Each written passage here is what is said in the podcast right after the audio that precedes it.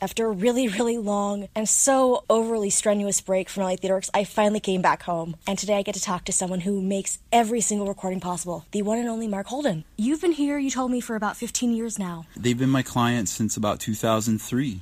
Yep. And what's that experience been like for you? Well, I started out much younger than I am now. I basically learned how to tell stories through doing this, through designing these shows, through doing literally hundreds of scripts and reading hundreds of plays. And it's sort of the basis for how I learned to tell stories through sound. Today you did one called Spill based on the Deepwater Horizon incident.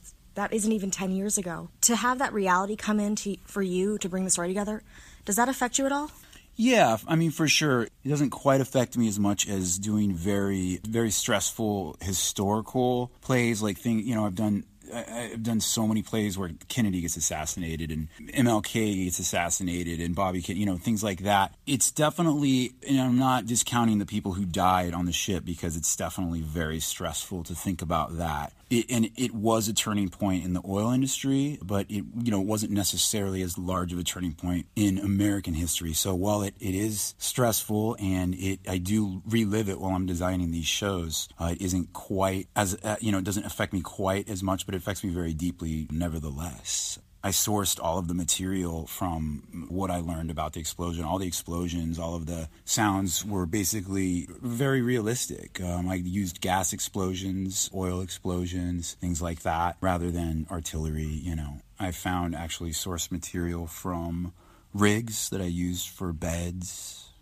Yeah, so it's uh, you get very close to these disasters or these events when you design them and I know that the next show is going to be a lot lighter in tone, or so it appears. Does that help you just move through the season to go from dark to light? Yeah, yeah, absolutely. Yes, it does. If we did all shows like Spill or like Tug of War or like, you know, disaster plays or plays about tragic events, it would probably be a little too much. Luckily, we do usually at least two shows a season that are not less important, but definitely have lighter tones, and that helps a lot. You feel yourself moving through them without having quite as much stress.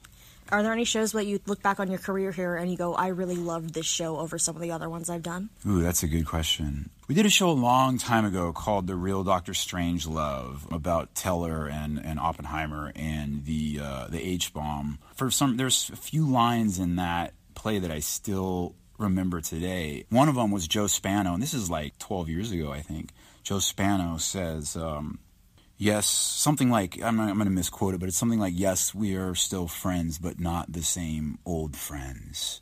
And he's sort of describing how these very powerful and, and very close men sort of fell out over the creation or the you know the the concept behind creating these weapons of huge destruction like the H bomb. So that's one, maybe one other. Amadeus was just like two or three seasons ago. That was, was, amazing. Thank you. Yeah, that was very immersive, and I loved doing that a lot. I loved the play. I loved the movie. Our cast was a lot of fun. I loved that a lot. So those are two I can think of. Thank you so much for your time, Mark. You're welcome. Thanks for having me.